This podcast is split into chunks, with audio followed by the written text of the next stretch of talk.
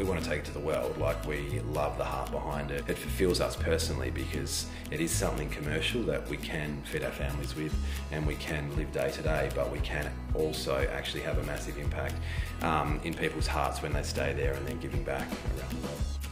Hello and welcome to The Mindful Isle, the podcast where we delve into the lives of doers, makers and thinkers from all corners of Tasmania.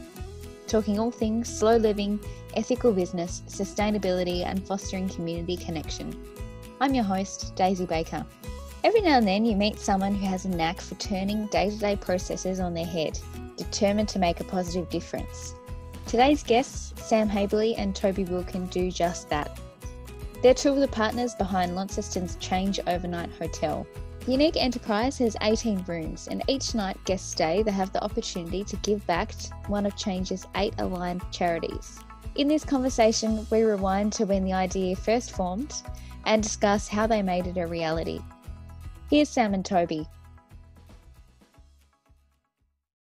Welcome, Sam and Toby, to the Mindful Isle. Such a pleasure to have you on the show today.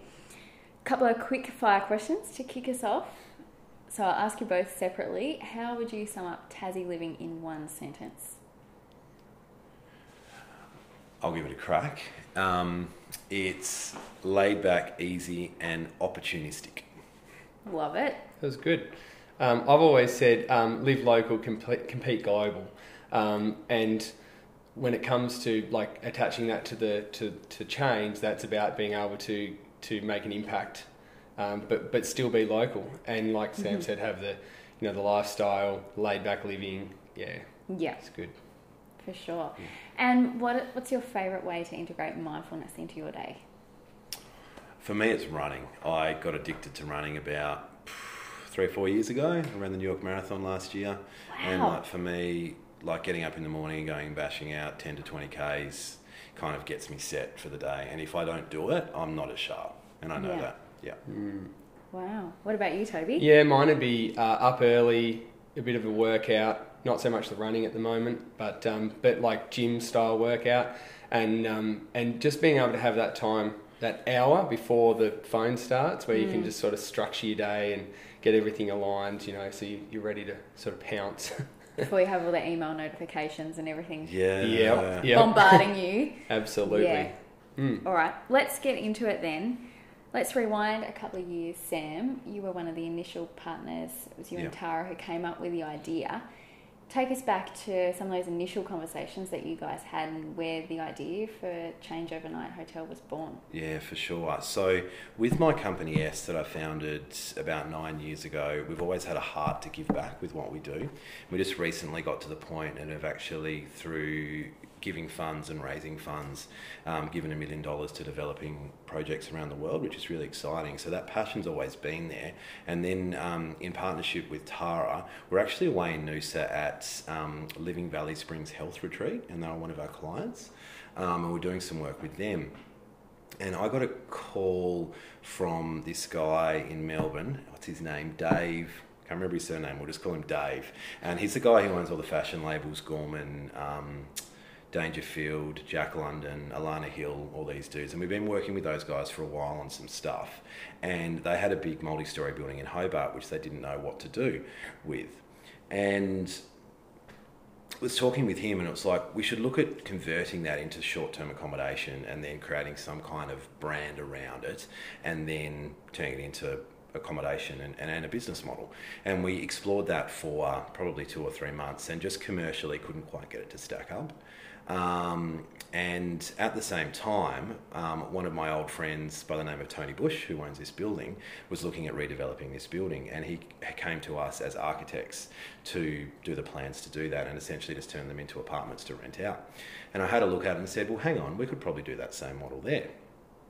So then we explored that, and that looked like it was stacking up. And then through further conversations, it was like, well, how can we actually do this but actually create a bigger impact? Because we can do it and we can create some money, create some profits, and that's great. It supports the local economy, it supports us. But what if we could do something that A, inspires the people every time they stay there, and then B, has a bigger impact from the money it actually makes in the global economy? So that was how it was born. Excellent. And at what point did you come on board, Toby? Probably probably 12 months after that initial sort of conversation that Sam had with Tara and sort of like them feeling it out, they started to put together a business model. And it was actually one night late on Sam's front deck where he was staying. We had a couple of beers and we were sort of pondering life, I think, at the time. I think we were on top of the red wine at that time. We may have been. And I was just explaining to him how I'd been looking for something that we could create some impact with, that we could scale. So, you know, giving locally or giving to a charity is, you know, really good and I support it. But it also doesn't really sort of have a big impact. Sometimes you feel like you're just a drop in the ocean type thing. So we're sort of exploring, like, what could we do to actually make a big impact? And Sam's like, well, I've got this idea. And started running that past me. And I said, you know what? I think that's actually got some legs. You know, I think we could do something with that. And it's something that doesn't have to just be one location. It could be something that's, you know, somewhere else, and they support a bunch of charities, and then somewhere else, and they support it. So it ticked all the boxes for me as far as, you know, being able to meet those, I suppose, that desire to create something a bit bigger and have a lasting impact. So I got involved probably from about a week after that, yeah. And that was before, this was still only in its infancy. So we went through and obviously took it to construction and then fitted out and created the business systems and stuff around it and yeah, got it going.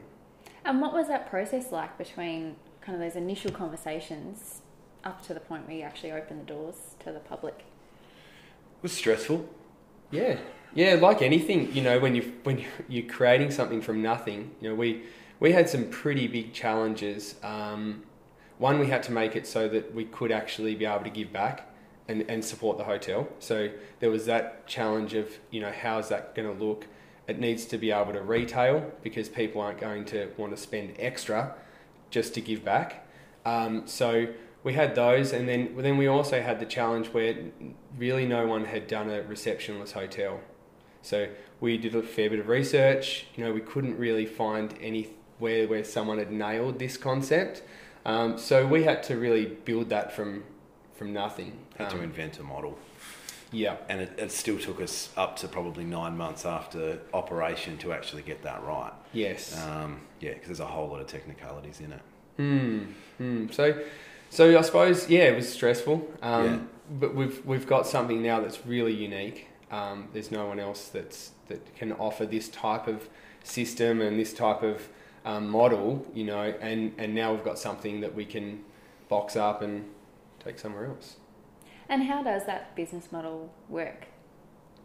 As far as the giving back? As far as, like, if I come in and book a hotel room, what percentage of my money is then going to my chosen charity? Yeah, so that's a really interesting question because everyone always goes, what's the dollar amount or what's the percentage? And we looked at that. This was an initial conversation. Actually, his name was David Heaney. We sat in David Heaney's office in Melbourne, who's the fashion guy, and we pitched the idea to him. He said, the issue you've got is all these charities or for-profits out there that go, we give 10% of our money or we give X amount, but they don't know how much the director's getting or how much is going to this or that. They could drive the profits right down and it's actually only $2 and ends up going to the charity. So he said at the time, you need to give something tangible. So what we did is we looked at a bunch of charities and said, okay, if we could give X amount of dollars, what is that tangible impact that you're actually going to be able to give and actually help the world? So for example, in India, an orphanage we work with, we give our donation and then they give 210 breakfasts to the kids at the orphanage. Or at a school in Vanuatu, it provides a month's education. Or locally here, it can lock up 10 square metres of wilderness. So what we want to do to the consumer is give them the opportunity to actually feel like they've given something tangible. It's not just a percentage or a dollar amount. For sure. And so you've got 8 charities on board who you partnered with. How did you go about actually choosing them? Yeah, so when we started, there was 4 of us in the group and we all kind of had different passions around the world as to what we wanted to give back to. My personal passion was around education and around orphanages, particularly in developing countries, because I've done a lot of work there previously. So they naturally came from there, whereas other people had passions around mental health or the environment. So we pulled them together, I suppose, really selfishly from our own interests to a degree, and that's where it came together. And we got to a point where we decided it would be nice to get input from other people as well. So we actually put the last few out to public vote. Last two, wasn't it? We chose six. Yeah. So they so people put in submissions to for charities. So we got to learn about a whole bunch of charities we would never have known about unless people bring our attention to it. And then out of those, we selected a top 10, and then people voted for them, and then two got selected to fill the last spot. It is, and there will always be a need for it too. Yeah. So it's an ongoing thing. But the idea was also to replace those charities after 12 months.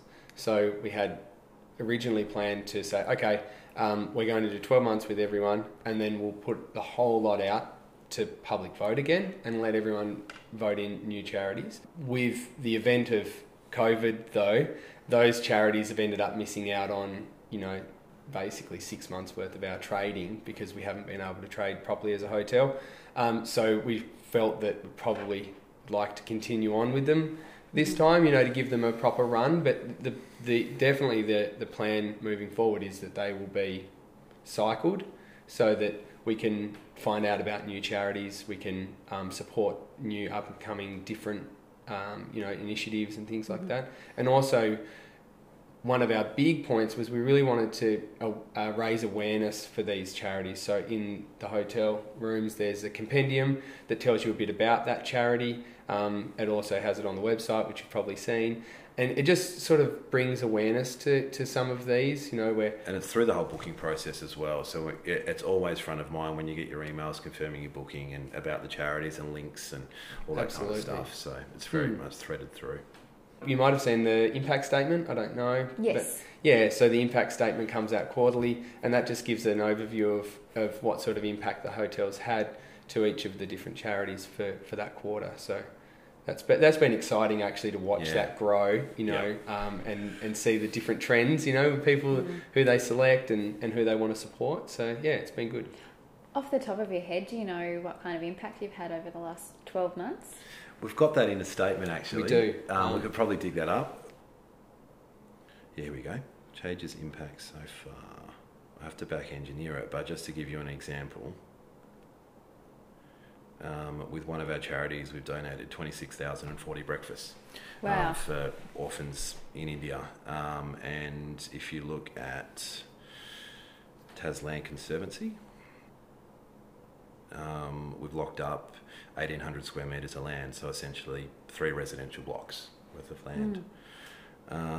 And if we look at something like education... Being a little bit biased in my selection here. 40 years of education. Wow. Yeah. That's actually blown me. I've never calculated it like that. Yeah. Well, there's 118 terms of education. If there's 3 terms a year, you divide that by 3. Yeah, it's 40 years. Yeah, that's cool. Yeah. And what's the response been like from guests that you've had? It's mixed. So I'll cover off what we were talking about before, but it was...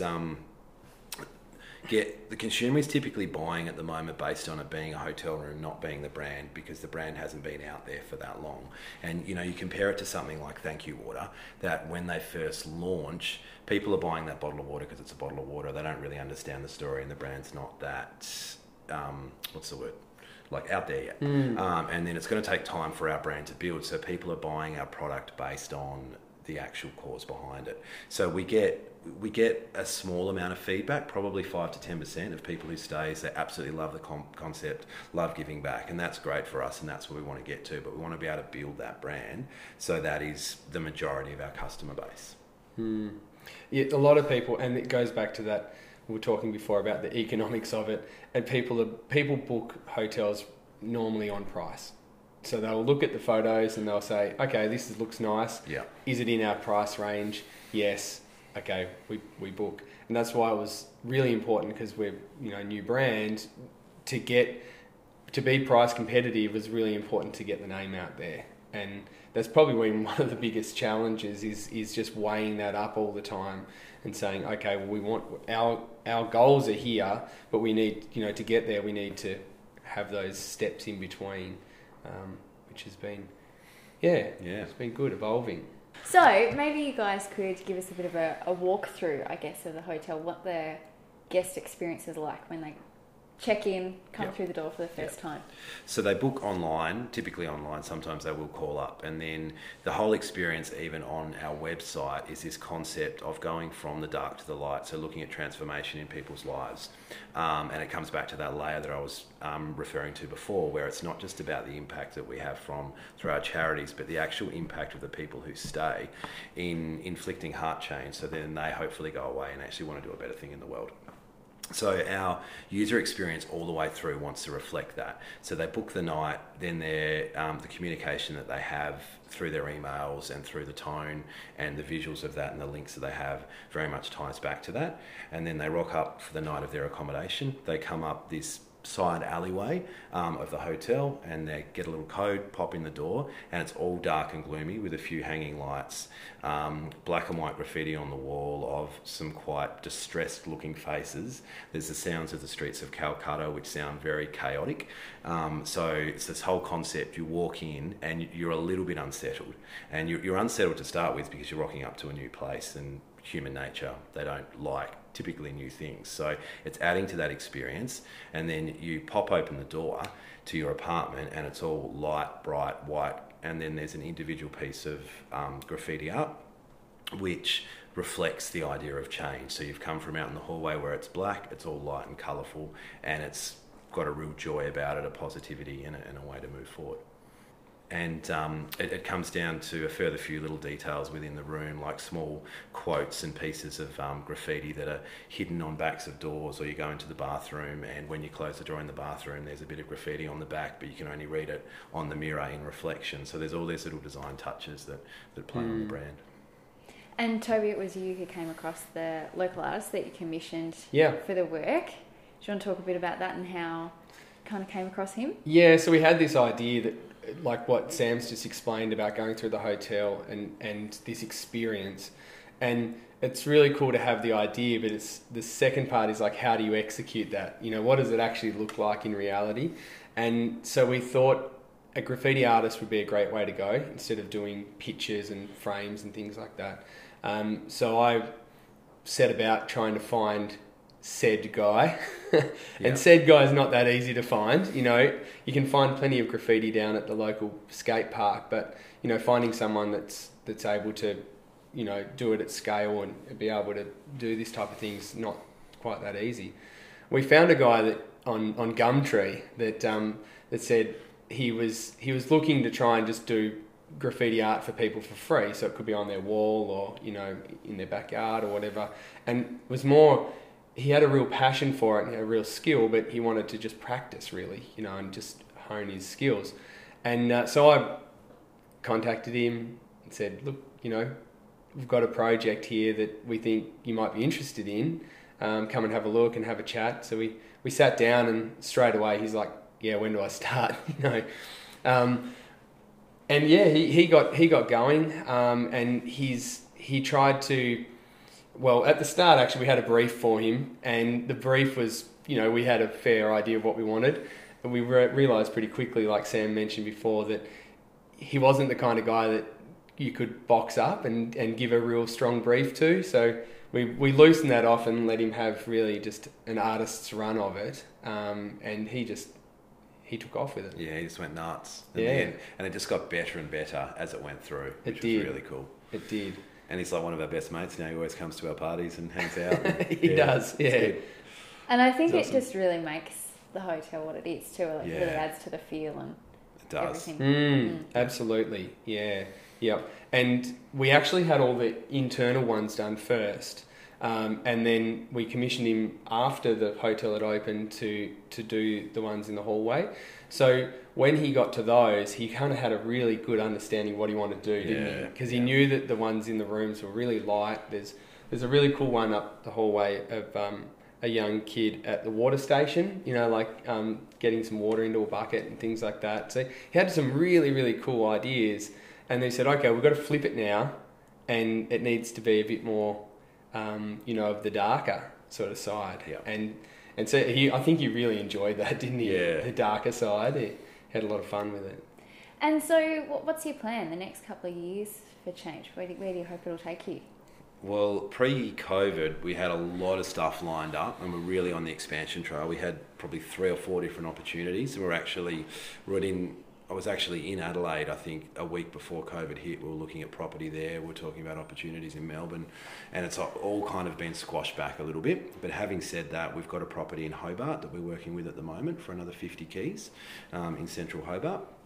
Slightly different concept as far as the architecture goes. So Launceston is very much apartment style. This we're actually looking to flip to typical studio hotel rooms plus what we call some micro rooms. So there's a national brand called Little National Hotel and they started with their first hotel in Canberra, and what they've done is their hotel rooms are typically half the scale of a normal hotel room but fitted out to a really high level, and we're currently exploring the opportunity of actually doing some almost like micro houses, tiny houses, micro hotel rooms, which, yeah, is really different. So the concept there, typically you walk into a hotel room and you can walk all the way around the bed, whereas with this you have a really large king-size bed at the end underneath the window, but it actually goes wall to wall. So that's the next one where that's going in for a planning permit within the next month or two. And we're hoping that we can pull that off, and we're actually exploring further opportunities in Launceston at the moment as well to get a few more keys, and then we'll go back to the mainland once everything clears up. But if we talk big vision, we, like 6 months ago, we were talking of having 5 to 10 hotels within the next 3 years, but that's obviously slowed up a little bit based on what's happened. But we want to do that, and then we'd really want to maximise what we can do in Australia, and then actually look to go overseas at that point. But we want to take it to the world. Like, we love the heart behind it. It fulfills. Well, speaking for myself, Tobes, but I'm sure you agree. It fulfills us personally because it is something commercial that we can feed our families with, and we can live day to day. But we can also actually have a massive impact in people's hearts when they stay there, and then giving back around the world. Absolutely. That's a pitch. It's a good pitch, wasn't it? Nailed it. He's got me over the line. You get a recording for that later. And so, I mean, just what you're talking about then, like the heart feel and changing the hearts of people. Do you think that social enterprise is the way of the future, that we're going to see more and more businesses like this over the coming years? It's a really interesting thing to see. Having that conversation, I've had a few conversations with Dan Flynn, the founder and current, I think he calls himself the CEO, whatever the term is, of Thank You, and how that actually goes. But you've still got to have the commerciality around it, because those guys have gone through massive ups and downs over their years to actually fight and keep what they've got and actually turn it into something of scale and real success. And the epiphany that I had probably 6 to 12 months ago was, I actually feel that the way the future will be, things that are commercial but they can give back over things that are just purely not-for-profit, because to actually find capital and investment for a not-for-profit is really bloody hard, because you're not, unless you're purely philanthropic, you're not going to invest in a not-for-profit company. Whereas if you can go to someone, hey, you can invest in this, there's a philanthropic side to it, but you're also going to get a commercial return, there's a larger opportunity to actually scale that. So not-for-profits are great, and they've got their place within the world, 100%. I'm not dissing them, but I think to actually have scalability on a global scale, if you've got commerciality plugged into that, then that can be something that's huge. I'd agree. I think that the not-for-profit space is going to go through a heap of changes in the next 10 years. And there's a lot of talk around at the moment why it is uncomfortable for people to ask for capital as a not-for-profit, and why it's okay for a for-profit to do that. So there's definitely conversations around it. It's whether they can, I suppose, blow off that stigma, of being a not-for-profit and being able to run it as if it was a for-profit, really. And I don't know what that's going to look like. It's going to be interesting. I honestly feel that the rise of a similar model to where we've got, where there is a philanthropic grounding to it, but it is still a commercial enterprise, really looks like it could be the way of the future, because you can you can extract people's money to do good a whole lot easier. Whereas it's harder to, like, I look at what we've done with S Group over 9 years, and it's taken us 9 years to raise $1 million. Whereas if that was a commercial enterprise which had a direct connection with actually giving, which is a bit more tangible, we might have done $4 or $5 million. So, and I think there's something really appealing too for the consumer in, you know, that they feel like they can actually have an impact. Yeah, by doing it. Yeah. They're not just, you know, a little cog in the machine. Yeah. They can actually help. Yeah. There's actually three tiers to it, isn't it? Because it's the consumer, it's who we're giving to, but it's also then the people who are coming up with the capital to actually invest in the business or do the project. That's right. That's the other side. Yeah. And then those circles of influence go on and on and on. There becomes a bit of ownership around it, you know, even for the consumers when we send out the, you know, the quarterly statements, you know, they've added to that impact that's been there. So they might have only stayed one night, but that one night added up to an impact of X, whatever that is. And it's a really nice thing for people to be involved in, you know, and they can have some ownership over that because they've created it. I've just got to write down something about doing a social campaign around 40 years of education. Because that's, I think that's a great selling point. I guess just on that, like, what's the best time for you to come up with ideas? I'm really creative at weird times. So I remember, was it yesterday morning, the other morning, I came into the office and I'm feeling creative this morning. Yeah, it was so random for me, but running, like we were talking about mindfulness before, running for me is massive because what it does is it slows down my thinking. Like, I'm a little bit ADD by nature, so I'm a million miles an hour, and sometimes I find it hard to be creative within that because I'm thinking of too many things. Whereas when I run, I have to slow down my thinking, and I feel like my thinking's at about 20% the pace. So then I somehow have space. It sounds a bit counterintuitive, but for me, I experience the same thing. That seems to work. But I'm also very creative after a bottle of wine. Like, legitimately. Like, that's the thing, because it kind of, I think we're both really good problem solvers as well. So we can come up with really innovative ideas to fix complex problems. And that's where we work really well, because starting stuff like this, you know, everything in life comes with its own set of problems, and we can navigate those and come up with really decent solutions. It could be late at night on a Snapchat, or it could be first thing in the morning on an email. I have to give you an example of this. Toby sent me a message about 3 or 4 weeks ago. He said, "We can buy these 80 keys, this hotel with 80 keys, for a really cheap amount of money." And then I was like, "Oh yeah." And then I've called him up. I said, "Where is it?" He said, "It's Queenstown." I was like, "As in like New Zealand?" "No, it's Queenstown." And Tasmania. So then, but this is an example of the problem solving. And then I've gone, "No, you're being an idiot. No way." And I said, "Well, let's look at it." And we always explore things. We'll never throw it out. We always explore it. And we've basically gone through a problem solving exercise to go, how could we make this really commercial? And then we bought the hotel. But that's an example, and it's the same when COVID hit. Like, COVID hit, and every hotelier around town's going crap, and we just jumped on it. And I think we freaked out for about 2 weeks, but then we came up with a solution and then actually worked through it. And that is creativity. It is, yeah. But it's also just not stressing, not giving an F too much, and not letting it get to you. Mm. Yeah, well, as soon as you do let it get to you, you end up getting fried, you know, and you can't think straight. And that's where the running can help, or you know, some quiet time, whatever. But and that's the COVID thing is a really good example of that problem solving. You know, everyone had a similar problem. We were just really fast at working out how we can provide a solution that can work for everyone. And shutting down the hotel was never an option for us, was it? We never even considered that. No, we never even considered that. We're like, we'll find a solution. Yeah. Here we go. We put a bunch of the rooms on with a local real estate. We put a bunch of them on social media, just on my personal one. Suddenly, I'm getting 100 different messages from all these different people. We've turned into pseudo dodgy landlords. And we were a removalist service for a while, when we had to kick a few people out. We were, yes. Transported some bunnies. Yep. All the different hats. Oh, it's actually hilarious if you filmed it all. Where would you like to see Tasmania in the next 5 years?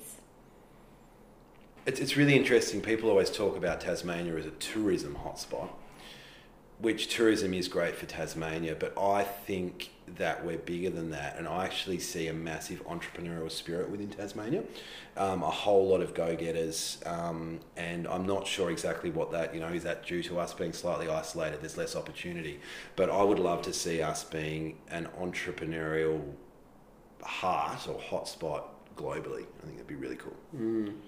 Yeah, like it would be awesome to see like a hotspot for innovation, because when you look into Tassie, there's been so many different things that have come out, like startups that have ended up taking on the world stage, and all start from here. So I like that concept. I also think that that in the future it'd be nice to see our economy being a little more self-sustaining.